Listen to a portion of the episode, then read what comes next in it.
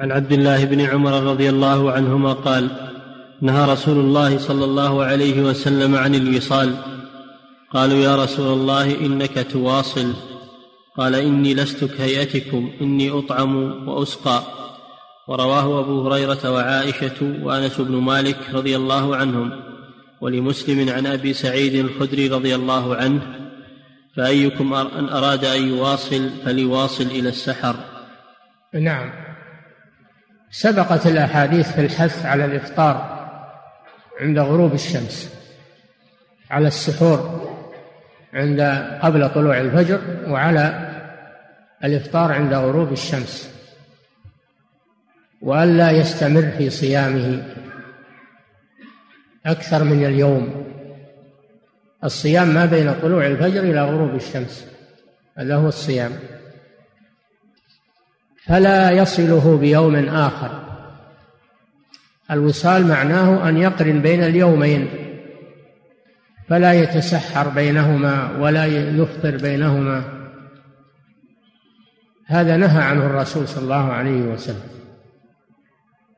أن يصل الإنسان بين يومين لا يأكل بينهما ولا يشرب في السحور والإفطار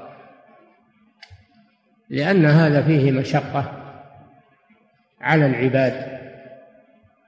الله جل وعلا يقول حتى يتبين لكم الخيط الأبيض من الخيط الأسود من الفجر ثم أتموا الصيام إلى الليل. الصيام إذن ما بين طلوع الفجر إلى غروب الشمس. فلا يقرن يوم بيوم لما في ذلك من الحرج على الأمة. ولذلك نهى صلى الله عليه وسلم عن الوصال. قالوا يا رسول الله إنك تواصل.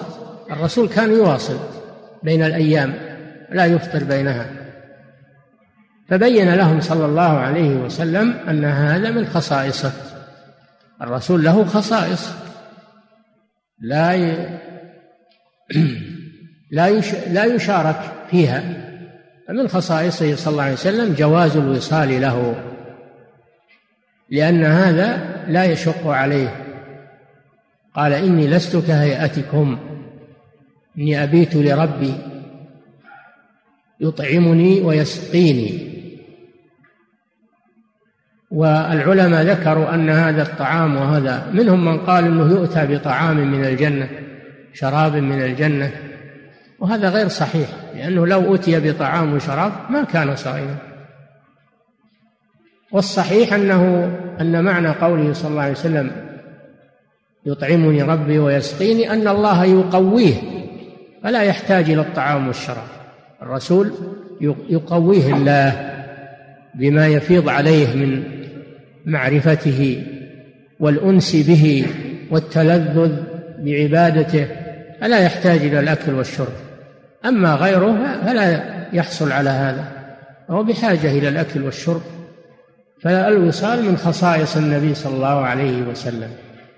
لا يجوز لأحد أن أن يشاركه في هذه الخصيصة ولما ألح عليه أصحابه في أن يواصل بهم واصل بهم يوما ثم يوما ثم يوما ثم ظهر الهلال.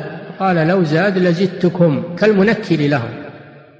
كالمنكل لهم لما أبوا أن يقبلوا الرخصة. فالرسول صلى الله عليه وسلم بالمؤمنين رؤوف رحيم. عزيز عليه ما عنتم حريص عليكم بالمؤمنين رؤوف رحيم. لا يرضى لأمته بالمشقة بل يحب لهم التيسير. ولذلك من واصل الأيام وهو صائم فإنه مخالف لهدي الرسول صلى الله عليه وسلم لأمته. وإن احتج أحد بوصال الرسول صلى الله عليه وسلم فقد أجاب صلى الله عليه وسلم عن ذلك أن هذا من خصائصه عليه الصلاة والسلام. إلا أنه رخص بالوصال إلى السحر. فمن استمر إلى السحر ولم يفطر عند غروب الشمس الرسول رخص له في ذلك مع أنه لم يرغب فيه لم يرغب فيه. من كان مواصلا فليواصل إلى السحر.